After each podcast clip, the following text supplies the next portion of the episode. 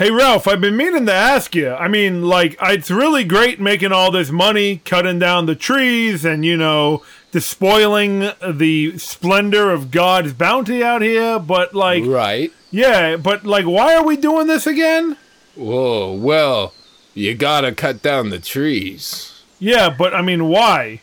What do you m- It pays your bills, don't it? Oh yeah, I love all this overtime I'm earning. It's great. It really is fantastic. But there's this nagging voice that keeps telling me to stop. That's probably just your conscience, but don't listen to it. You're destroying the forest! Please, no! I don't know. I mean, it seems uh, pretty external to my consciousness. I'm not sure. Yeah, don't listen to it talking about saving the trees or anything. What else am I gonna wipe my ass with? Wait, but so you hear it too?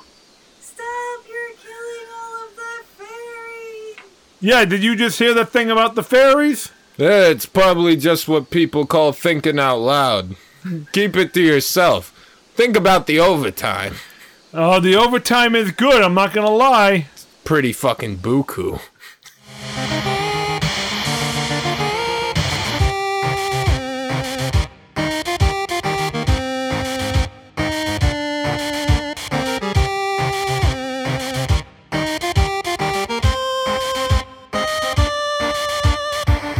Hello, fantasy fans, and welcome to Swords and Satire, the podcast where we turn low fantasy into high art. I'm your dungeon manager, Jamie Mokel, here with my natural co hosts. I'm Chelsea Hollowell, a rainbow dung beetle that likes to help clean up the forest. You know, I we're not pretty. I'm pretty, but you know, because I'm a rainbow. Yeah. But, But the know, job's not pretty. the job's not pretty, but we get shit done. you know get shit done. I get it. Oh, Whoa. Oh, oh yeah, I didn't think you're right. Well, that's pretty hype. but who am I?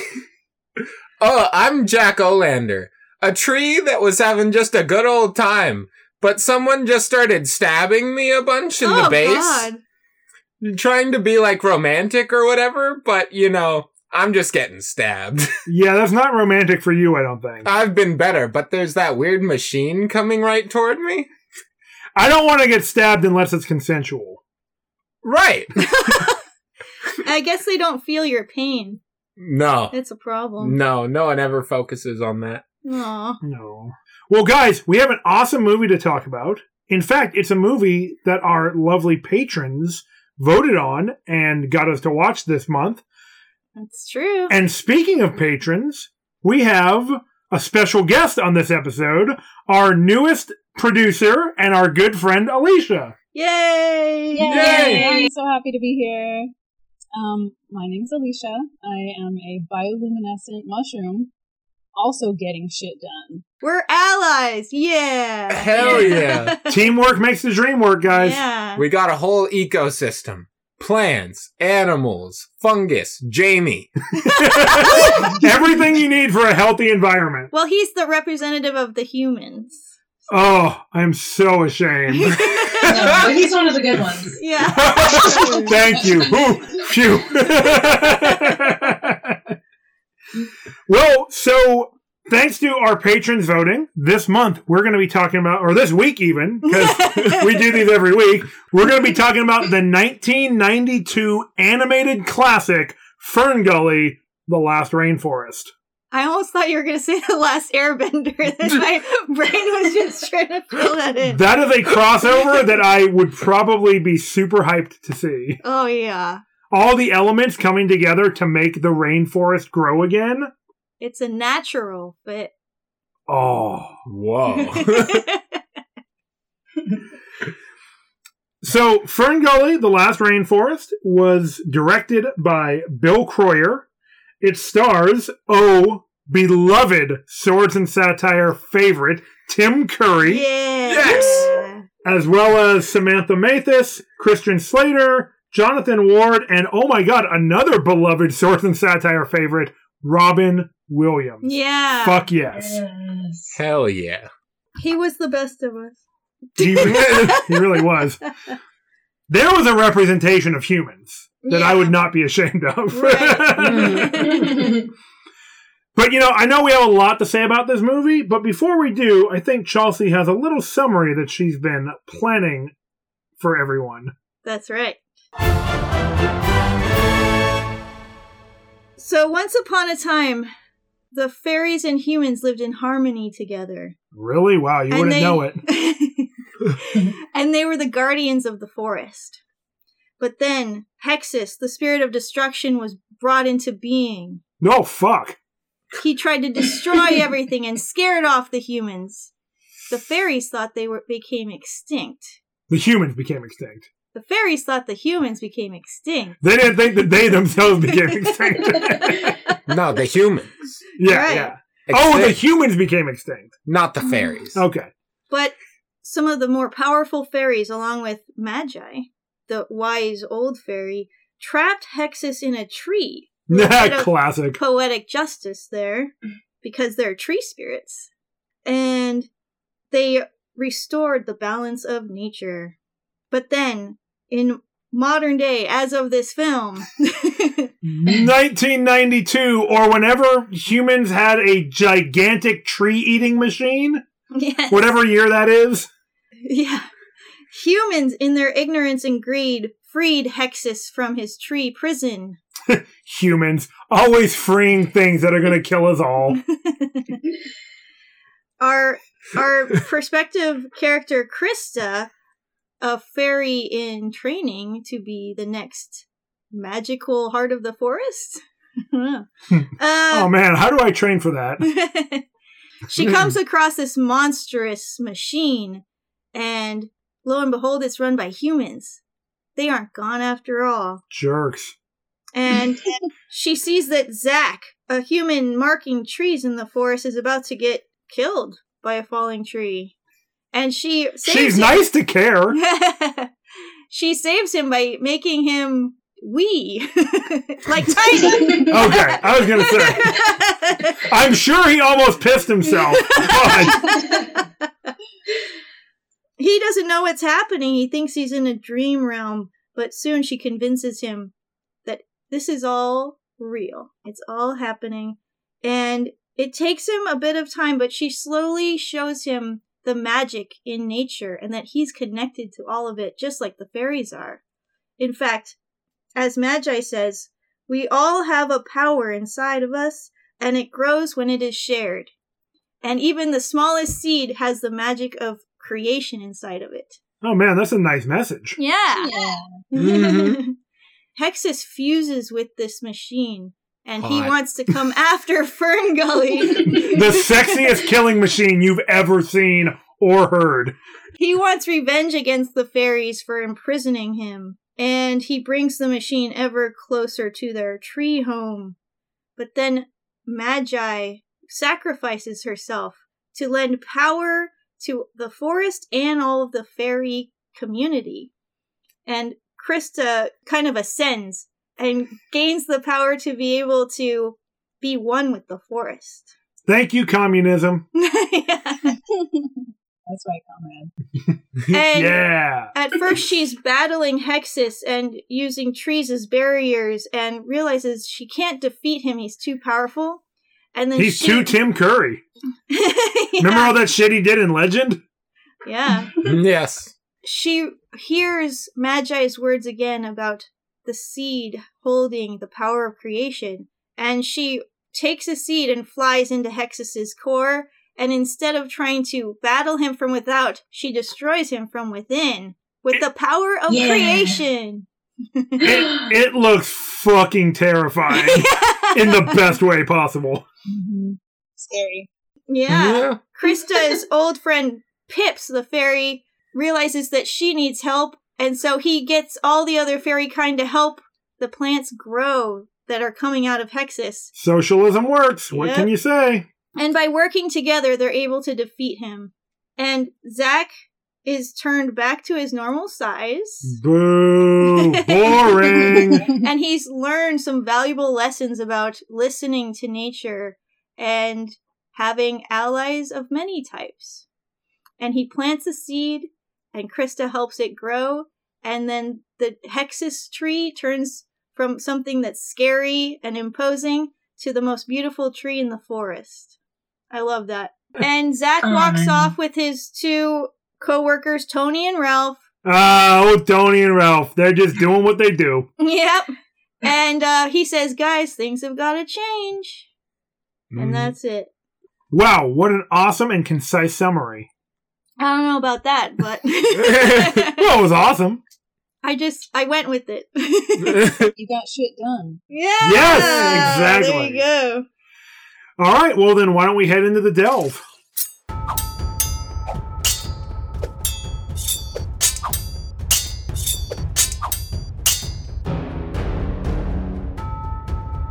Welcome to the Delve, where we venture deep into the themes, scenes, and lore of Fern Gully, the last rainforest.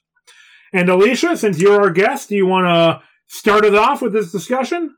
Uh, sure. Um, I love this movie. It, I feel like was a real big part of my childhood and my teens and my twenties and my thirties and now I'm old maid. So it's like very formative for good or bad. I don't know, but, um, yeah, I'm just, I, I love it. And, um, the themes are unfortunately like more real than ever, more applicable Seriously. Yeah. than ever, even in 1992 when they were actually trying to, you know, get something going in terms of saving the planet from itself, from us. Um, but It- I oh, sorry. Unfortunately, it doesn't seem like the movie worked. Yeah. Maybe on us, Just- but it just scared the shit out of little kids, is what I think. Like, it's it's said to be like one of the scarier kids movies from the 90s. Yeah, I don't know. I I, I think it's rad, but I kind of like dark stuff, spooky stuff. So maybe maybe that's the case for this group. But yeah. yeah. Yeah, I I mean, you there. When I was a little kid, the Care Bears movie scared the shit out of me. But like by the time this came out, it probably wouldn't have scared me. Right. As I understand it, this movie scared a lot of children and was a sexual awakening for those same adults. yeah, sounds about right. yeah, the Robin Williams and Tim Curry voices, especially, right? Yes. Yeah. If, Toxic love. if you go on YouTube and look up the Toxic Love music video, and you look at the comment section, it's just the thirstiest comments you've ever seen. Oh my god. They actually they cut a verse out of that song that says something about like I'm a special type of horny. Whoa! Yeah, What? it's weird. Hell yeah! Whoa. You can hear it on the soundtrack, but um, it didn't make the cut on the movie. I guess the Toxic Love was sexy enough. Like, We gotta get a copy of that soundtrack and listen. Yeah, because that sounds amazing. Yeah, it does. Chelsea, cut that song in right here. Okay. But yeah, I mean, the themes of environmentalism and conservation, like hoping, yeah, conservation is in there from the fairy side. yeah. Totally. Um, those are like the most obvious, the biggest themes that we have. And um, I like how it's entwined in the messaging with this idea of the magic of nature. And it's not only literal magic, like, because the fairies are magic. Oh, you're so right. but it's also the magic of having balance with nature and seeing the validity of other types of living beings, you know? Yeah, every mm. creature of Fern Gully seems to kind of reinforce the autonomy of other others around them, and they want to support each other and work together. They view themselves as a community, not as like radical individuals. Even Yeah. if they have individual power, they they understand that they have a place in this larger collective. Like I, I really think of the scene with Goanna, the um, iguana. Right. Tone Loc. Yeah, Tone Loc, exactly. Yes. when when uh Crysta says, you know, you have to let him go, you can't eat him, he's my friend. He's like, "Oh, I would never eat a friend of a fairy." Like he understands this relationship that he has and this reliance that they have on each other. I thought that was super interesting. Yeah, they're comrades. Yeah. yeah.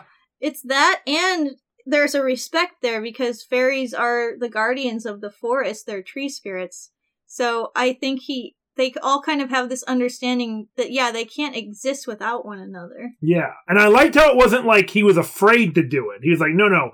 Like you said, out of respect, Yeah. he's not going to eat. yeah. yeah, because like you can kind of see that they ha- the fairies have this perspective when Crysta is talking to Zach about where he lives, and he talks about living in a city and that there aren't very many trees there, and she says, "Well, don't you miss talking to trees?" Oh, I love that. Yeah, and he like laughs. what? yes. I'm not like a hippie or anything, dude. and she's like, "But how can you exist without trees? They give us life." And, you know, they create the air, the clouds, the rain. oh man, that hit close to home. I know. I was just like, yeah, why are we killing ourselves? Yeah. yeah, so much of this movie got to me, especially now. Like, I'm just, after kind of last year and like all of the fires and everything, Oh. I kept thinking about that as we were watching this movie. And the movie is set in Australia, Yeah. so yeah. it's ee. especially poignant with that fire that you Mm. mentioned. Yeah. Yeah. Yeah. And fire is like the thing that is the herald of crisis for Crysta. That's the thing that she sees when she breaks the social taboo of going above the canopy and sees the smoke. That's how she's able to forewarn her community. So also, you know, the movie says something about sometimes you need to break pointless social taboos to get things going or to help out your people. Right. Right. And that scene in particular, I thought was, you know, she flies away from Pip or Pips, whatever his name is. She like doesn't care about him at all. He's always trying to pursue her, and she's like, "What can I learn from you? I don't, you know, get lost." Yeah. Races away from him and flies up above the canopy, and she's like blinded, and then has to come back down and get a leaf to shield her eyes.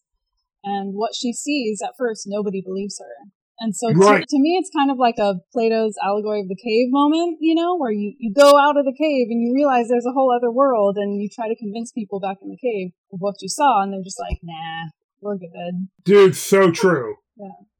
And I also can't help but um, see the the similarities between um, like indigenous erasure from the land stewardship environmental scene that tends to be very like white and you know settler oriented and um, the fact that this ta- takes place in Australia I think is important but also like why does it take place in Australia it's like a year uh, it's a U.S. company right that production company Yeah, it's- company Zach seems like an American dude. Same with like all of his crew. I mean, that could just be something about, you know, American capital coming into foreign markets to dominate the space however they want and giving no care to the local people or environments. True story, yeah. This is based on a series of stories by Diana Young. So it could have been a choice she made. Maybe the original stories were based in Australia. Possibly. I don't know anything about her as an author. Well, there are some very nice rainforests full of very vibrant animals, like the cassowaries, the birds that showed up earlier in the film. Whatever that Tone Loc creature is, I'm sure they have those running around. E- iguana, I guess. It's like a monitor or something. Yeah. yeah, something like that. I'm not gonna lie, the the environment didn't seem nearly deadly enough to be Australia to me personally. True. But maybe that's part of the fantasy of the movie. Totally, yeah. Nobody in the entire film compared how large a knife was, but there was the knife scene where Crysta accidentally holds up uh, Zach. So Yeah. It's true. and early in the movie, when we're hearing sort of about the lore of this world, it's being portrayed through more typical Aboriginal art style, yeah. which was pretty interesting. And we see that the fairies used to be connected with the humans, is what we heard. right. If this film were to be remade, the fairies should probably look more like the Aboriginals, I'd imagine. Probably more like native Australians. Yeah. Yeah. Al- also, it shows that they can still connect to humans, and humans are linked with fairies. Um, there's the scene where Crysta hurts herself on the fire that Zach creates with the match.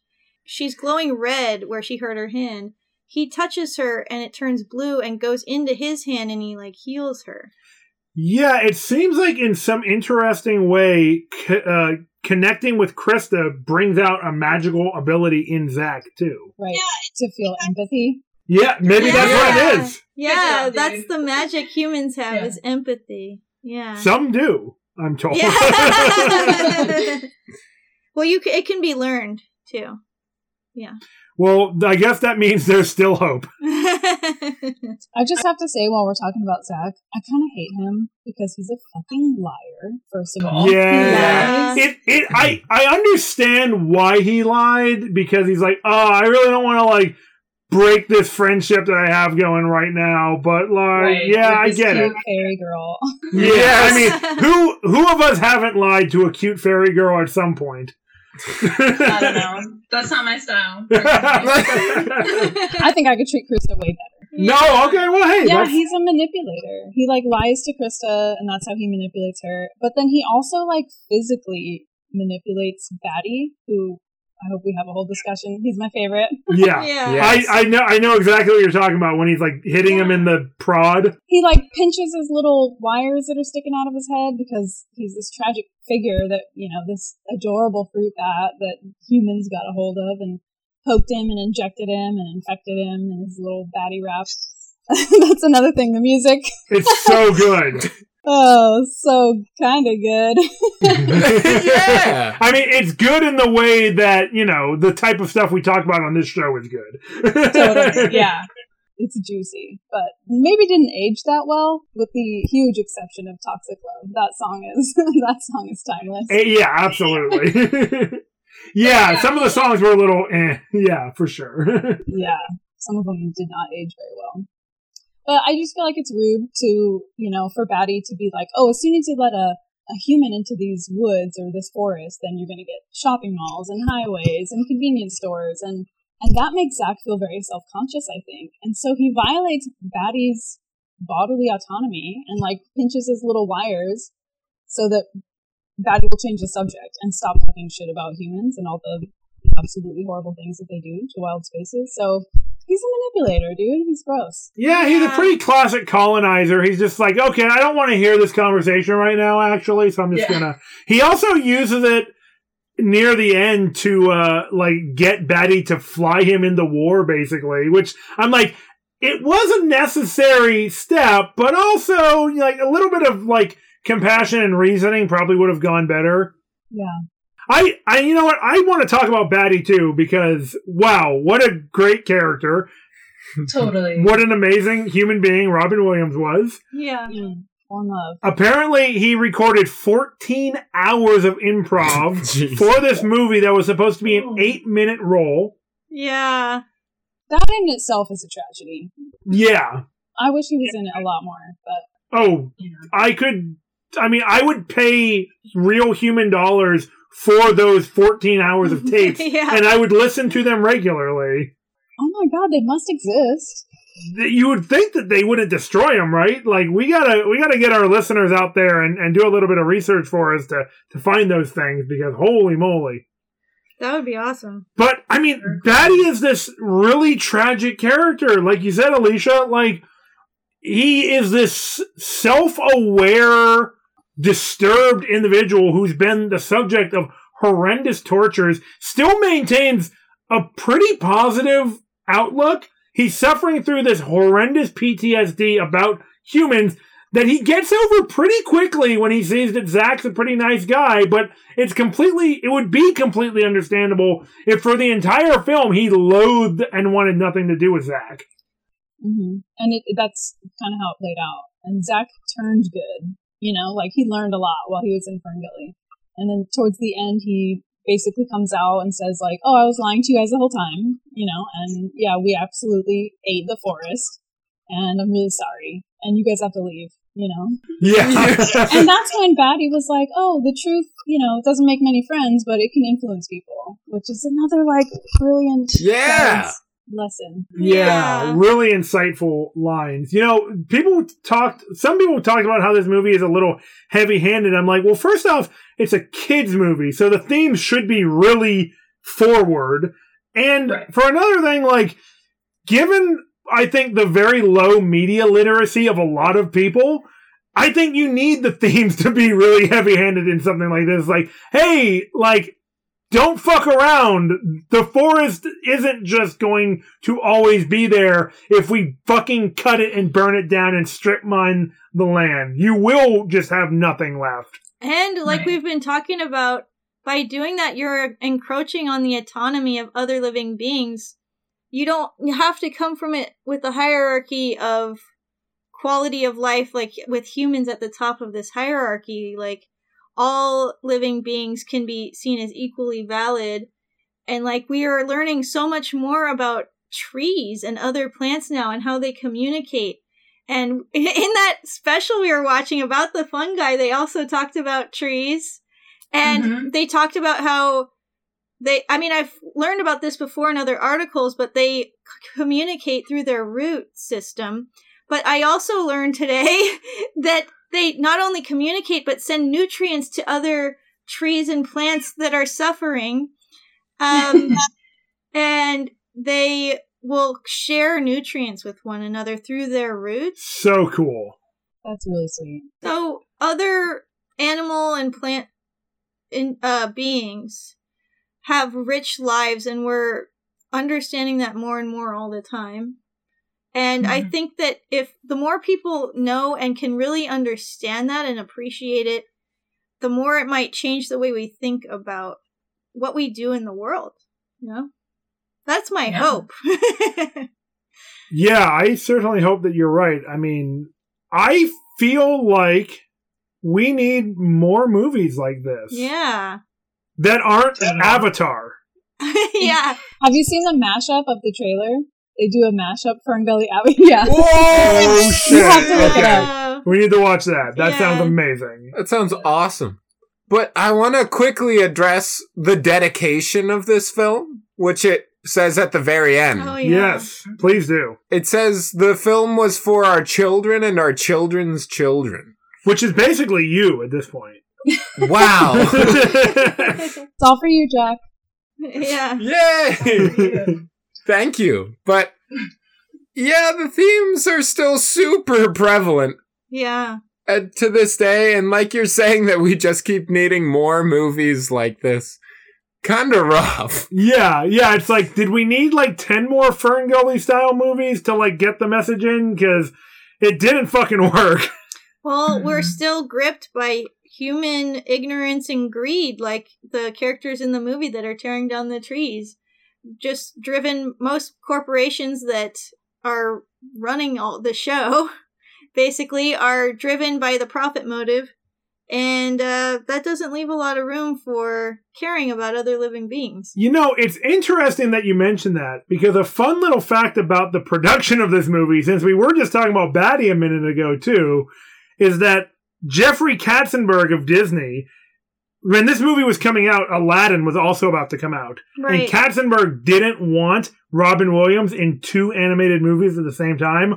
So the Disney company did everything they could to try to stop this movie from happening Sabotage it. They would like rent out studios that Ferngully was going to be made in for like more money. They tried to buy a brewery that the company was going to use for a studio. It was so fucking shady. And it perfectly goes in line with what you're saying about like kind of the corporations in this film that are just doing whatever they want, having no accountability, and trying to strong arm their way into other people's places to just make a profit. Yeah. Mindless greed and consumption. Yeah. Definitely. And when we see Hexxus's music video, well, right before then, like you pointed out, he knows all the corporate lingo. Yes. Oh, yeah. Hexxus is like he knows the language of work and capital. He's like, true. this is gonna be overtime, guys. Right. Like he is a, this trapped spirit of evil that's been stuck in a tree, and he even he knows how to manipulate capital. Even he knows that workers get 10 minute breaks because he says no breaks. Yes, Yes. exactly. So it's it like to me it really says that you know the root of evil is also the root of capitalism. Yeah, And- I agree. Hard agree. Yeah. Even the workers just get excited for the overtime pay. Yeah, they're just like, cool, more money. We'll fucking burn down this whole country. Who cares as long as we're making cash? Right. Oh god. Not the best portrayal, right, of workers, but we'll No. get into that, I'm sure. Yes. Yeah, I mean, I think I feel like to some extent these characters are a stand-in for kind of like the the higher ups in the company, even though they are just like working stiffs. They are like managers, though, right? Like they've got the cushy job sitting inside of the leveler, so they don't really care about people like Zach at the beginning. Later Right. on, they kind of maybe get a little bit of class solidarity, but at the Mhm. beginning, they see themselves as above the the grunts out there doing hard manual labor. Right. If you've ever worked with a machine operator, then it's kind of that's the way it is. Depending on the operator. sure, Yeah, but that's that's a hierarchy thing, right? Like they, definitely. they're like, oh, we're totally cool with this because we're like the higher up. We're like management. So you know that that does happen sometimes. Management sometimes allies more with the owner class than the worker class in a lot of ways. So I think it might be kind of apt the way that they uh, respond to the situation. Mhm. But also, in that song, Toxic Love, Hexxus's music video, music segment, there's like the perfect visual metaphor where it starts stacking up gold coins all the way up into Yeah. the sky Yeah. and then they become palm trees and he just knocks it down. Oh, so which good. is sick! the trees are money! And that's the way That was humans now see the natural world. It's just resources to be exploited for gain. Right. Them gains. Not the gains we like here at Swords and Satire. no, no. no. Well, there there's definitely a lot of outrage when it comes to these corporations that cut down forests, right? Right. Whenever you talk to someone about like, "Oh, did you know they cut down like a 100,000 trees every second, You're just like, "Whoa, shit." no one is happy about that, right? Yeah. It's I mean, like- there's got to be a few people, but I sure. mean, a few people, and a lot of what's been happening the last couple of years has been the burning of the Amazon to make more farmland, and mm-hmm. no one is really happy about that. But there's also not a lot that people are aware of what they can do about it. Sure. I mean, when it's being conducted by shady corporations with no government oversight and no concept of the da- or no care for the damage they're doing, it's really hard for common folks like us to feel like we have any power over that type of situation. I mean, there are organizations that will work with local governments wherever this is happening, and they will work with them to buy up land. Right. But sometimes, like, the companies that are burning down the forest will just go into that land anyway. Or like what happened and is happening in the Amazon are the indigenous folks that still live there are often the ones on the front lines. And depending on the government, they probably don't want the government to interfere. They probably just want the government government to support the indigenous folks because just like the Ferngullians, right? Yeah. Yeah. They've been stewarding this land forever. They've been helping it grow forever and and they are the best for the job to manage that land. So Well, and that we see that in the film too, because the the indigenous fairies are the best people to take care of the land. Zach can do a little bit; he can do his part, right. but at the end of the day, it is the the native people of this place that have to kind of do like the bigger work. Well, and once he's learned from them, the larger role he can play, and they show this near the end, is going back to where he came from to try to convince more people to stop what they're doing. Right. And mirroring the struggle of indigenous folks, uh, even though they're 5% of the world's population, they manage and steward 80% of the Earth's natural environments. Yeah.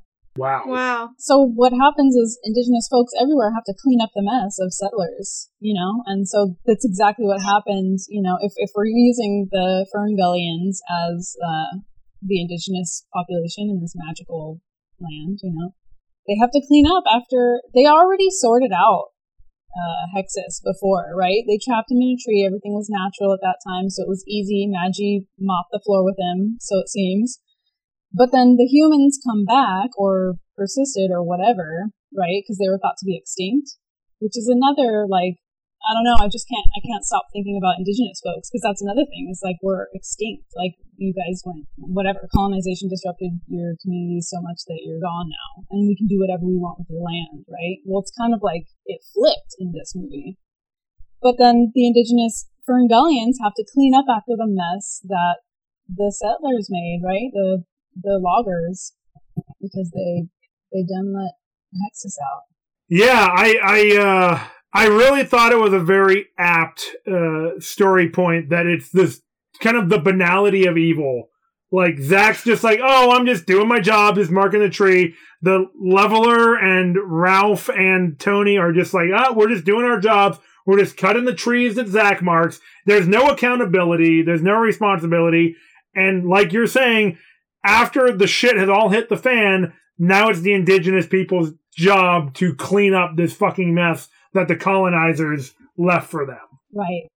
And they go out of their way to say when Zach is like, "They're coming this way, like we have to get out of here." Chris is like, "No, we we are from here. We're gonna stay here. We have nowhere else to go." And that's when they fight, and uh, they like lodge. She lodges some seed into his skull. Yeah. Nexus? No, Hexxus. Texas. What is Nexus? Uh, Nexus. I don't know, like uh, like the core of some or whatever, like the center of of a galaxy. I, I keep saying that in my head. Anyway, I hope I don't say it again. ah, it's all good. But uh, that's also analogous to real life because if you shove a seed into someone's head, it stops them. I hope I'm taken out that way. It's an honorable way to go. yeah. I mean, I want to be buried in one of those. Um, I mean, I'm never going to die, but like, if I were going to die, I wanted to be buried in one of those like organic tree things where your body fertilizes the tree. oh yeah. Guess what, guys? They have a mushroom suit. That's right. Yes. Oh, Wow. I have heard about those. Yeah, that's super cool. Mushroom suit. I haven't Yeah. heard about yeah. this. So we're all full of toxins now, right? And so even if you did do like the the biodegradable, I'm gonna turn into a tree. Well, that tree's gonna be fucked because you ate a bunch of microplastics. No! You know what I mean? Yeah. Um, but the mushroom suit, uh, it's also really funny if you look it up. It's not fashionable, but you know, um, the mushrooms grow on the suit and they're able to deal with the toxins. They're able to break down the toxins um, way better, right, than than um, if you just put yourself in like one of those pagan wicker baskets or what you know, whatever the. They're all cool. They're all cool. Yeah, yeah. Yeah. I mean, you can That's- Wicker Man me too. I'll take that. But Wow. Uh, yeah, it's you know, it's nature reclaiming. Yeah, I like that. Right. See, we can be in solidarity in our death. Yeah. Yes. Dude. Green is what comes after. Hell yeah. yeah. I did really like this idea that humans have their own type of magic too, and they can learn how to access that by being more in balance with nature and having empathy for other beings. I thought that was a really cool message. yeah, I thought that was neat. I, at first, I was kind of like, hmm, why is he getting the magic? Like, what does that mean? And I think that that's a really good reading of why Zach was able to become a magical being himself. Yeah. Yeah, Maggie says um, we all have the power, and it grows when it's shared. I think we mentioned that before. It's so sweet. Mm-hmm. Plus, again, great communist message: power shared, the people unite, and that's the best way to lead and rule. Yeah, Yeah. that's right. Yeah. They both have magic. They can talk to nature. I like that. She was like, Don't you miss talking to the trees? Yeah, I love that. that's a cute line. Now, what I do have a question for you guys about, though, is something that we're often not a fan of here on the show. That is the somewhat forced romance that we have Ah. between Crysta and Zach. okay. Yeah, hated it. Well, All right, yeah, let's let's jump right into it then. I mean, Pip is so much cooler and hotter. Yeah. Yeah. Yeah. He's got that big Chad muscle energy. I was gonna say he's a Chad Fairy. Yeah, yeah. Plus, like anybody with Christian Slater's voice, including Christian Slater, like yeah. Yeah. it's just so much cooler. It was a trip to have him in this role because the last movie we watched of him recently was Heather's, Yes. Oh, which is yeah. just a wild fucking role. I loved it actually. Oh, it's a great movie, but he's like this sociopathic lunatic, like murderer, basically. yeah. Yeah. And it's just, it was such a creepy experience to watch this movie and hear his voice after just watching that film. That's funny. I feel like he's way more at home in those sociopathic roles, and so this one is just like a sweet surprise. Yeah, I, I think you're right. Yeah. I I didn't like the romance between Zach and Crysta either, and I didn't like it when I was a kid either. That's got to tell you mm. something. The parts where they are like having their romance together, even though there's like some important symbolism about how they're connecting and like he's learning to have empathy, that's like a key part of the movie where it's happening for Right. him. I can think about that as an adult, but as a kid, I was just like, this is so boring. Yeah. Yeah, like this movie's only an hour and 15 minutes, but there's five minutes in the cave that I think could still go. yeah. And Right. But one thing I did like was that even though Pips and Zach kind of had a little bit of uh, rivalry, they didn't have like overt antagonism against one another, and they became friends at the end. I did like that part. Yeah. And Crysta interjects, like she's clearly like the boss of everybody. It seems like um, I I did love that about the film. I always did. It's like centers this young woman's like journey and like um, fight that she leads her community in by following right the old matriarch, uh, creatrix of Yeah. Ferngully. You know, Yeah. Uh, Dude, that is great. Yeah, it's like this this socialist utopia, but with an emphasis on matriarchy and Heavy. like feminine power, which is awesome. yeah. Yeah. And she totally saves Zach's ass a number of times, both from Pips and everything else. Like a couple times he gets fed up and he's like, I'm out of here, you know? And he almost gets eaten by the monitor, or, you know, like falls into the forest floor because he can't fly. And it's very clear that like he doesn't belong there. He's invited. Yeah. Right? So this, this more like indigeneity. Like you are an outsider. We've invited you into our space. You're going to learn some shit.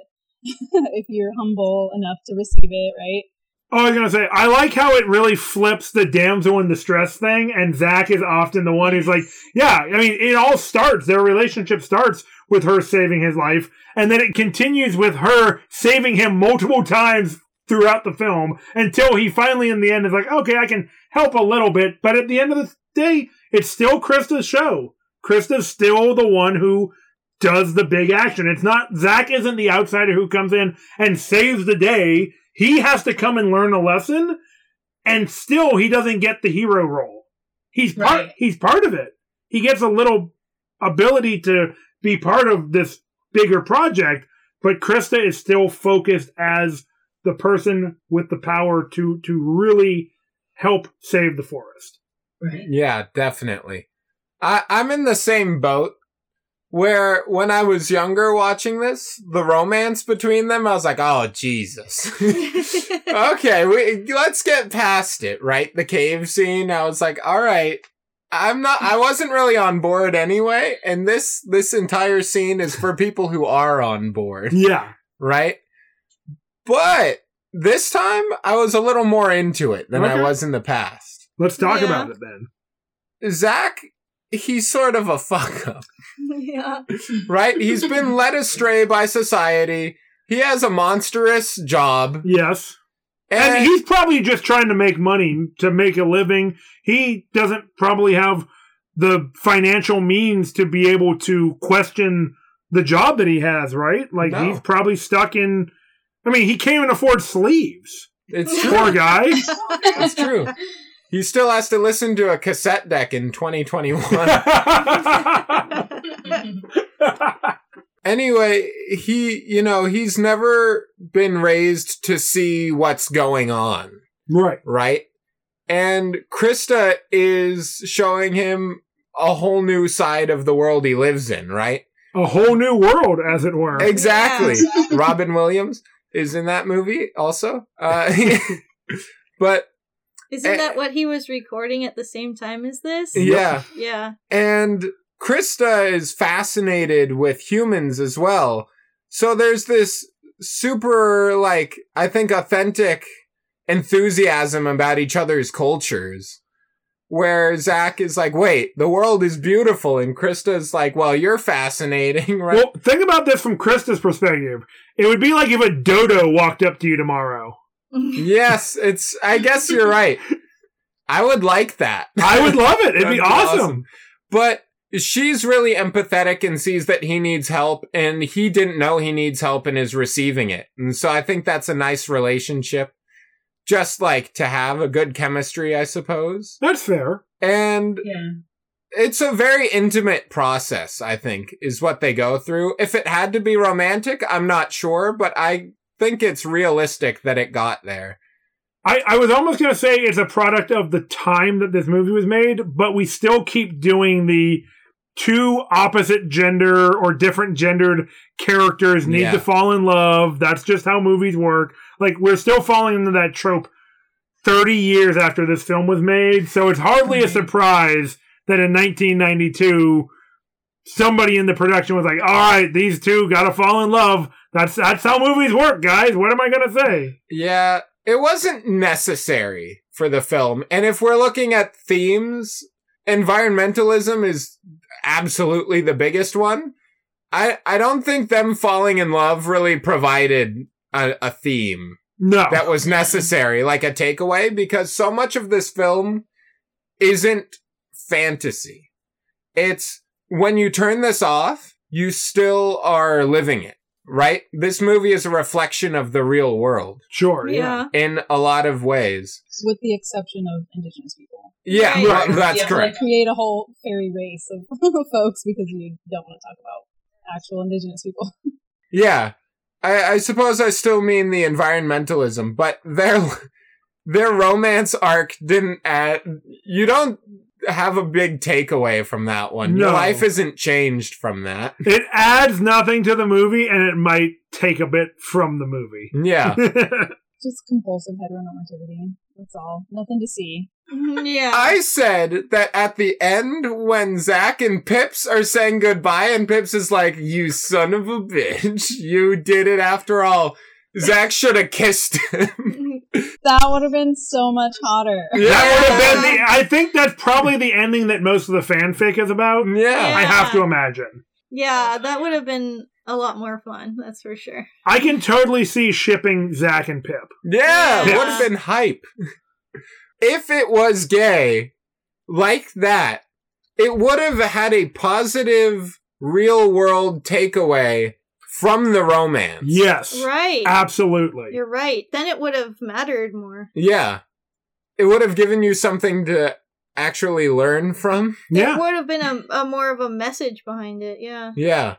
Love is love. Right. And we could have had like a shot of Crysta just like so happy that her friends are like hooking up. Oh yay! Oh man! Yeah. All right, we've got our rewriting history ready. So yeah. I really think it could work, the rewrite of this movie. I had other ideas too. yeah, I mean a rewrite that isn't just Avatar. Right. Are there other things that folks want to cover? There's one little funny thing that I feel like maybe gets mentioned a few times on this podcast that like when people die, they just become this like sprinkle of corpse dust. Does Yes. Yes. That's what happens to Maggie. yeah, Yeah. that's true. Corpse. sparkles just go all over everyone, and then they kill or they you know imprison Hexxus again. Yeah. Yeah, it's. I mean, you know, you know how it is when a loved one passes and they just turn into a a mist of of a glitter that sprinkles down on top of you, and everyone's so happy to be integrated with their beloved ones. Yeah, you just Right. breathe them in and they're part of you forever. Yeah. Perfect. Lodged deep in your lung ventricles. It went into all of them, even Zach. Yeah. It even went inside of Zach. That just made them all a little bit more magical. Yes. Right. Right. He needed some magic. Yeah, that's true. Maybe that's why he was able to like push forward and be like, "Hey, Tony and Ralph, you guys, we got to make some changes." Yeah.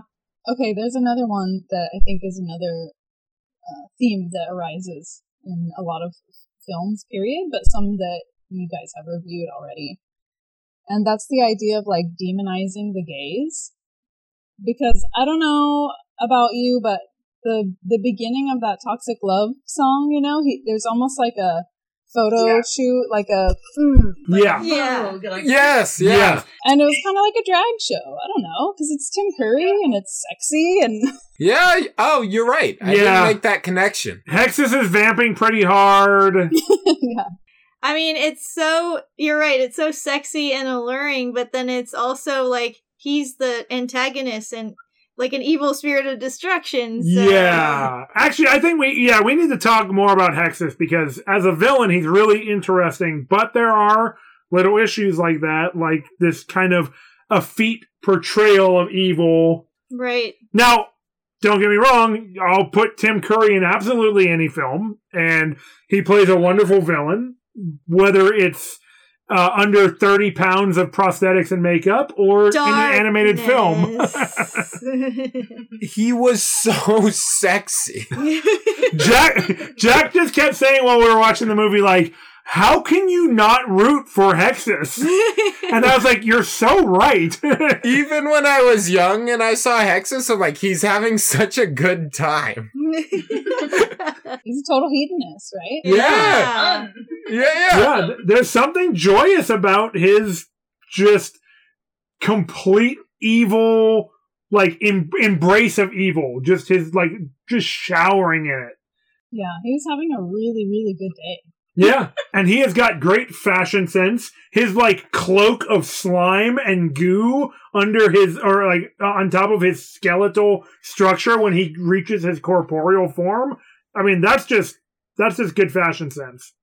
Yeah, that imagery was, it's always been super cool to me. Like, sometimes it's illuminated, and so it almost looks like a, a an x ray. Yeah, And Other times it's like fire glowing into his Yes. Skeleton and yeah. yeah, and then he has that cape also, and, and yeah, he's just badass. super Yeah. cool. yeah. Yeah. Then he looks like the literal embodiment of death. yeah, Yeah. Really cool. Which is also sexy. Yes. Yeah. I think his sexiness is uh sort of consuming recklessly can be seductive, I think. Just like yeah. breaking shit, eating as much as you want. Oh yeah, like Alicia said, he's very hedonistic. He Just Yeah. like in his absolute selfish desire for destruction and self gratification. Extravagant wastefulness. Yeah. Yes. And human industry and its products like pollution feed him. So he's a Mhm. really great representation for kids, like the dangers of pollution and unchecked greed and, you know, human industry. Yeah, I mean the tremendous waste that comes from materialism. Right. hmm Yeah, we see sort of multiple ways that that gets transferred. Like the scene where Zach dips his fingers into the into the river and they come Oh. out just covered in oil. Uh, and you see the whole river is brown and he f- touches the tree and he reacts like he's been burned and it Right. shows the red glow of pain that comes from the tree. Yeah, that was a really important part for his character. Yeah. mhm. When he, yeah, when he actually does feel the tree's pain because earlier he can't when he's carving it and Crysta's like the fuck yeah. Yeah. How can you do that, you fucker? yeah. How'd you like it if I carved you? I mean, I got a bunch of tattoos, so I'm I'm used to it. but- yeah, that's Yeah. Consensual. yeah. yeah, that's that's right. Yeah, that's important. Yeah, but that scene was really, really interesting. And the other scene where Crysta finally hears from Magi, Maggie, Ma- Magi, Magi, that the not some common name like Maggie. Yeah. when she hears from Magi that the humans were not keeping the leveler away, and she turns around and she sees the red X that Zach was marking the trees with. yeah. and she starts flying and it just becomes this abstract background of red x's over a black hmm. void and it is playing this sound like a distressed trapped animal in the background Yeah. which is really hmm. unsettling it's pretty brief only a few seconds but it's like it's the sound of nature crying out in distress with these red human X's in the background. It just is so poignant and really gets the emotion across. Yeah. Really well. That was some unsettling shit. And those Yeah. X's, I mean, that's the visual metaphor for Zach's betrayal of Crysta's trust. Yeah. It's true. And it's also a good way to communicate the pain she's feeling and confusion. Right, and like understanding the animacy of nature, right? Like it's not just Yeah. a tree is not just an object. In our language, unfortunately, it is, right? We refer we refer to trees as it's, not persons, which is complicated, right? And it goes into what you were saying in the beginning, like we need more movies like Ferngully. Like, what have we been doing since 1992? Like, just fucking shit up. Like, I think one of the things is that as a result of our language and our culture and all these other things, um, we not only privilege ourselves above all, all other species, but we also have this individual responsibility narrative all the time, right? And I don't know about you guys, but probably before this movie, my family was already recycling. And that was a thing where it's like, oh, I'm going to separate my plastics and my glass and I'm going to save the world. And I think that's what we've been doing for 30 years. Like, oh, I'm just going to keep recycling and encourage my school to recycle the right way or whatever you do in your community. But that's not going to stop the leveler. You know, it's not going to stop Tony and Ralph and their boss. And you know what I mean? Like, it has nothing to do with industry. I always say that in response to things like spare the air days. It's like, yeah, I mean, being conscientious of like when you burn is good. Factories don't shut down on spare the air day. We're not pumping out a fraction of the pollutants into the air that industry is every Right. second of every day Yeah. throughout the world. So it's like, you know what? Let me have my fucking bonfire. I mean, let me let's just point out one example. The textile industry is one of the worst in terms of pollutants that yeah, are put into the water and dyes the, and, and the atmosphere and like all of the shipping industry as well. oh yeah. So, really, those are all just us slowing down the process, hoping to God we come up with something to fix it soon enough, right? if we don't pass more regulations and policies to curb these industries from just carte blanche taking advantage anywhere they they can, I think that it's good to like do things on an individual level. I don't want to downplay that. sure. But if we don't also have other tactics along with it, then it's not going to go as far. no. As long as the other tactics are absolutely overthrowing capitalism, I agree. Yeah. Nice. Well, we're we're all on board That with has that. to happen. Yeah. oh, yeah. We're trying to make it happen one episode at a time. but- Yeah. I'm happy to help support any way I can. awesome. Yay! You know, I, do like companies. Um, there's one that I use. I'm not gonna give them a shout out because I'm not like paid by them or anything, but there is one that like we get our like bamboo paper stuff from, like napkins and and uh, towels that are all bamboo. And um, they recently realized their vision to give back. They're like all carbon neutral, at least. They're they also have a vision of like planting a million trees, and um, they've partnered with all these organizations so that you can donate to help environmental groups and organizations and like actually buying up acreage in the rainforest and and you can do that all from your shopping cart with this business and there are other businesses that are doing this and they are making it happen by collaborating like uh the fairies do you know Aw. and and how they work together with humans you know it's by working together like we were saying that we can actually make more meaningful change I think you give them a shout out. You're saying all this good stuff about them, anyways. okay it's grove collaborative they're a good company i, I Yeah. believe in what they do If you believe in them, I, I think let people know. yeah Are they worker owned? Are they co op? i believe so Oh, I hope so. Yes, I really it, hope that's so. Everything. yeah, Hype. While we're giving uh, shout outs to environmental businesses, uh, I might give a shout out to the search engine Ecosia, where every eight searches gives them enough money to plant trees. Ooh. And you have a little tree counter in the upper right hand corner of your search engine that tells you how many trees you've helped plant with your searches. Very cool. damn Yeah. i'm gonna check that out Yeah. Neat. That's super cool. Every time you Google porn, you plant a tree. You're No, no, not Google. Oh man, we would fix it. That's it. Every time you search for porn, you're Yeah. planting trees. You're saving the planet one wink at a time. Thanks, Ecosia. Please sponsor us. I thought that you were going for the Pornhub sponsorship.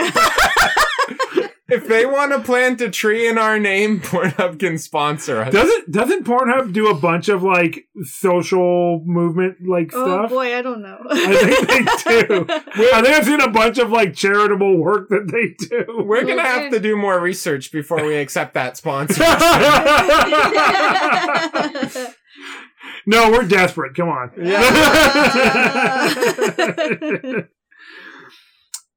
All right, I think we've covered as much as we're gonna get through on this one. yeah. Yeah, There's that right? always more to say. Yeah, But I think we've done a good job. I think we can probably head into the smithy. Yeah.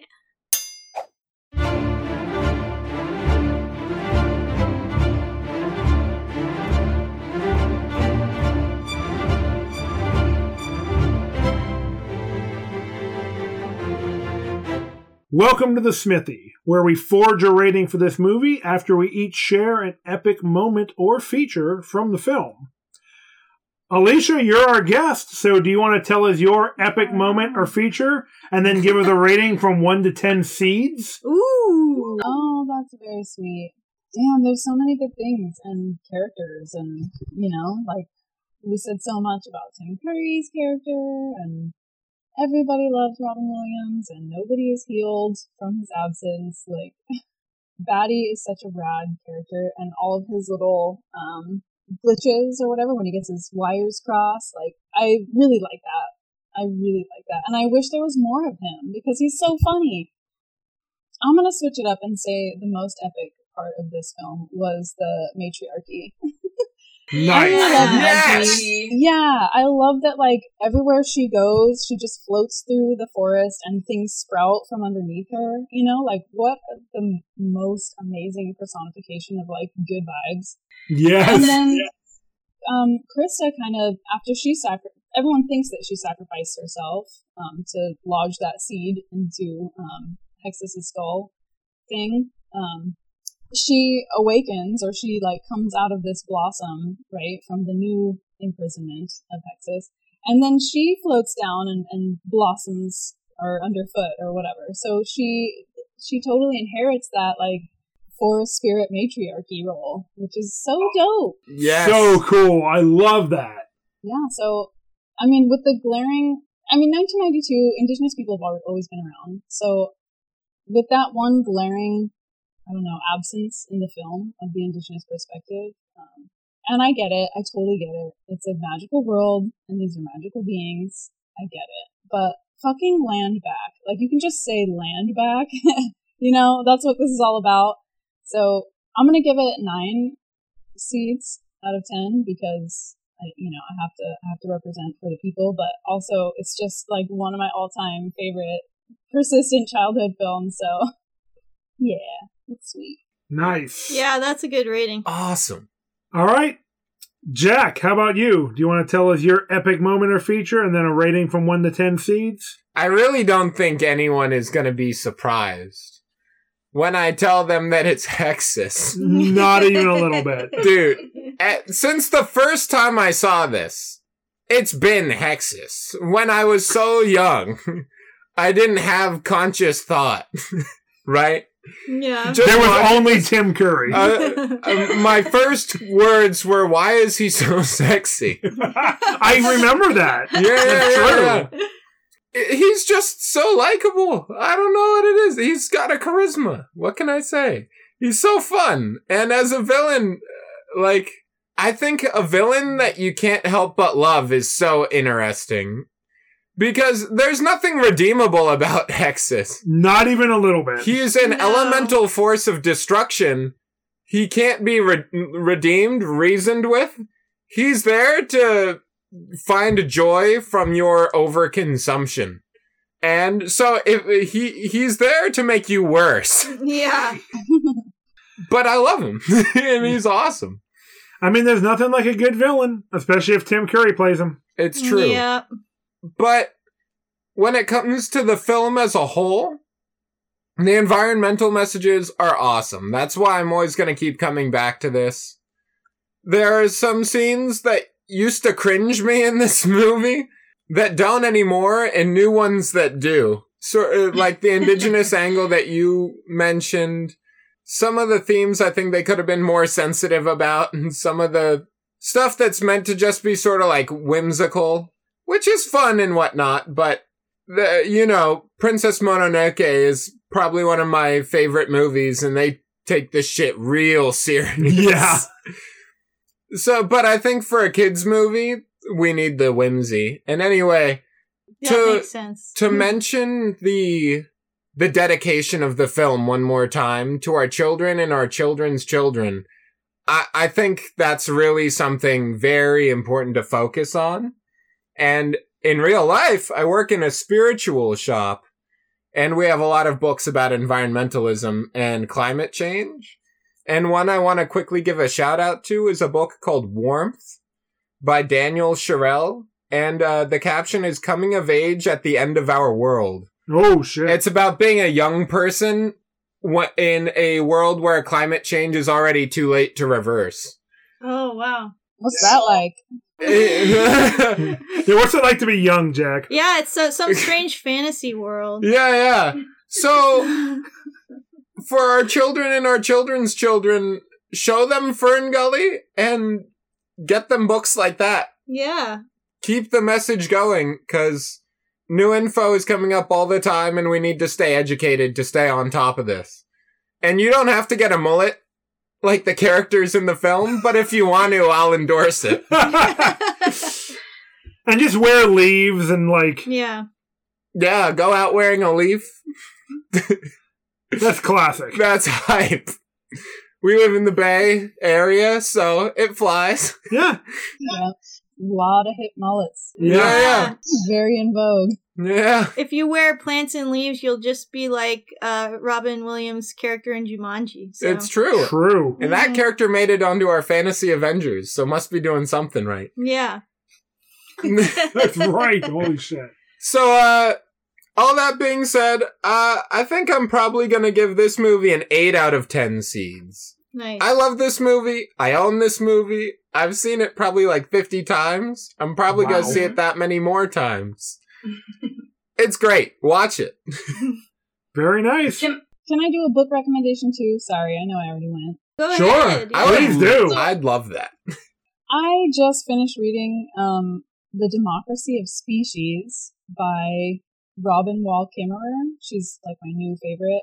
She also has a book called Braiding Sweetgrass. Yes! They have a lot of yeah, you've heard of it because it's dope. We sell that book. oh, I'm so happy to hear that. Yeah, I K- have. Wall Kimmer. Wall, yeah, and Kimmerer, K I M M E R E R. She's a citizen of the Potawatomi Nation, and so she has this whole like indigenous ecological knowledge, you know, which corroborates scientific inquiry, which also then you know co- corroborates indigenous knowledge. So it's just the most apt example of everything that Ferngully is trying to say, and Braiding Sweetgrass is like 10 out of 10. Highly recommend. But The Democracy of Species has a super badass name also, but it's like this skinny. So it's a really quick read. It's like a condensed version of why, you know, and how you can be a good person. So, highly recommend. Very I, cool. I really want to read that. I'm always thinking about how can I do better and how can I improve how I give back and so I I love learning about that kind of thing. You would love this book, all of you guys. You should just read it to each other because you're all cute like that. that works. You Yeah. know, I'm actually so down. totally. Well, there's your book recommendations for the week, everybody. Thank you guys for uh, sharing those. That's great. Nice extra tidbit. I also, while Jack was talking about Hexxus, just realized that I believe this is our third Tim Curry villain, second Tim Curry animated villain this month, because we also talked about Over the Garden Wall in November. That's right. wow. A perceived villain Uh, eventually not. Kind of a Tim Curry type, I Yes. guess is what we're saying. Very true. yeah. Super creepy. All right, Chelsea, how about you? What's your epic moment or feature and your rating from 1 to 10 seeds? well, Alicia already talked about the most hype character, Magi. Oh shit. but you Great know what? minds. I'm just gonna, yeah, I'm just gonna shout out again to Crysta as the main character, which Yes. you brought up before, Alicia, and I think that's so true. You know, it's amazing to have a strong female protagonist, and especially in a children's film, and she's so unapologetically herself Yes. which I really love that. And she has some characteristics that might, in like traditionally, have been given to a male character. Like she's adventurous, she's bold, and um, she doesn't go around trying to make sure she's nice to everyone or like they make sure they like her. She's just who she is and naturally is effervescent and people love her for it, you know? yeah. people Mhm. accept her for who she is. And I think it's a strong female role model for kids and it's still so poignant for today. Absolutely. Yeah. And like you guys said there are some issues with the film that I agree with, you know. Um the representation of the villain as kind of a feat and the lack of indigenous representation. Yes. But all in all, I think there are a lot of really strong messages here of environmentalism, friendship, Yes. and having an appreciation for the beauty and magic in nature. Um, whether or not you believe in magic, it, you could think of that in many different ways. I mean, this is a fantasy podcast. All of our listeners believe in magic. Okay. They better. yeah. okay. So I will give this a 9 out of 10 seeds as well. Very nice. Hype. Yeah. Yay. Yeah, I think it deserves it. What about you, Jamie? What is your epic moment or feature and your rating from 1 to 10 seeds? Yeah. Yeah, Jamie. Tell us, Jamie. Oh my, I didn't see this coming. Let's see. I think I'm going to say that my epic moment is kind of the whole culminating battle of everything. I was Ah. going to say the ritual where all of the Ferngullians come together and like lend their power, which is the the build up to the final battle because this movie does it so much better than Avatar. Yeah. I was so much more invested in it. It was awesome. I loved the visual style of, of how it's happening and the glowing and everyone's coming together. They're building up this communal power Yeah. to lend to like Crysta as their representative, but it's all of them coming together to do it. And then the final battle against Hexxus is fucking awesome when Crysta sticks the seed in his head and these vines are like growing out of his sludge cape and like pulling him down and he's fighting, but you just see the vines twisting and twining all over the place and like dragging him closer and closer to the ground. I've always loved like twisted, creepy tree and Yeah. vine imagery. It's so cool. Well, one cool thing Perfect. about this is she doesn't use violence and the forces of destruction to defeat him. She uses the force of creation. Yes, I love that. It's Yeah. life and creation and nature overcoming pollution and avarice and greed. And I thought it was fucking awesome. yeah. It's like what we learned from the Green Knight. The green is what persists. It's what will remain. That's Yeah. right. That's right. Yep. Especially in the mushroom suit. Yeah. Yes! Oh, Perfect. Hell yeah. That's how I'm going out. Yeah. So yeah, I mean, this movie, the animation is excellent, really good. 1992, like still that great hand drawn style. They did some real wor- um, footage painted over or or animated over that was really cool. it's called rotoscoping, right? The, I don't know if this one was a roto. No, Okay. this wasn't rotoscope. That's where you like would take live actors and paint over. them. Right, right. They did a traditional animation style, okay. but they interspersed it with a few live shots and stuff, which I thought was looked really good. It creates a very dramatic appearance. Like I said, I actually think the thematic elements of environmentalism are like just the right spiciness and right flavor, so I appreciated that. And the characters are fun, and the story's really good. And we've got Robin Williams and Tim Curry Yeah. in the same movie, so so I think I'm gonna give this movie eight and a half seeds. okay. It's a tough one. I, I agree with you guys that, you know, the the little things it's missing stand out more over time as we become more socially conscious and everything. The lack of indigenous representation brings it down a little bit. But I mean, given its time period, it's I guess to be expected, but that shouldn't be an excuse for not taking some Taking the coward's way out. yeah, for taking the coward's way out and not having representation. But it's still really good. It's still a movie that I think has a message that is actually more timely today than it was when this movie came out. Yeah. Since it's only gotten worse out there in our little natural world that we're actually all a part of.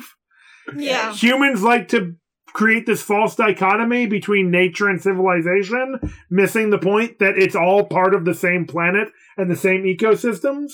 Yeah, Mhm. we're a part of nature. There's actually no separation from it. Exactly. So, yeah, I mean, I think this movie is one that we should be, like Jack said, showing our children, celebrating, and learning from. Yeah. So, you know what? Nine out of ten seeds. I talked myself ah. out. Fuck It's really yeah. good. Yeah. Got that bump. That Yeah. little bump. Hell yeah. nice. All right. Well, I think that pretty much does it for us here at Swords and Satire. Thank you again for joining us. We always appreciate hearing from our listeners. So if you want to get in touch with us, you can follow us on social media at Swords and Satire on Facebook, Instagram, and Twitter. Check out our memes, see what movies we're doing in the near future, and chat with us if you want. And if you want to be cool like Alicia and you have the means, you can go over to patreon.com slash swords and satire and join our Patreon community. Um, there are multiple tiers to fit different budgets, and you'd help support the show. You also get some cool extra content like voting on the movies we watch and rewriting history episodes. and those outtakes, which I'm led to believe there's not a lot of stuff that has to get cut from these, so they're pretty uh, they're pretty thin, right? Uh, right. but yeah, they're they're fun. Very cool. But if you don't have a few extra bucks to send toward your uh, favorite podcasters, why not tell your friends and your family about your favorite show and spread the word? The more listeners we get, the bigger the community we have, and the more satire family members you have. Dang, that sounds pretty cool too. Also, the more powerful our ritual will be to defeat Hexxus when he comes back. Yes. It's true. Tell your satirist Yeah. children and your satirist children's children. Are they your children? Only satirically. And of course, we want to thank our friend Alicia for joining us this week. Aw. Do you have anything you want to say to our listeners before we sign off? Um, just that you guys are the best, and I'm so happy to be here. Oh. Yay, we've loved having you. It's been so much fun. Yay! Well, please let us know whenever you can come back. We'd love to have you basically anytime because this was a Yay! total blast. It was great talking about the movie with you. Thank you. I've been looking forward to it. Well, Chelsea, what are we talking about next week? Next week is our final episode on Over the Garden Wall. We'll be talking about episodes 7 through 10 Very cool. Yeah. I can't wait. and seeing what happens to our intrepid explorers in the unknown. Very nice. Yeah. So exciting! Yeah. Well, until then, Hail, Hail Crom! Crom!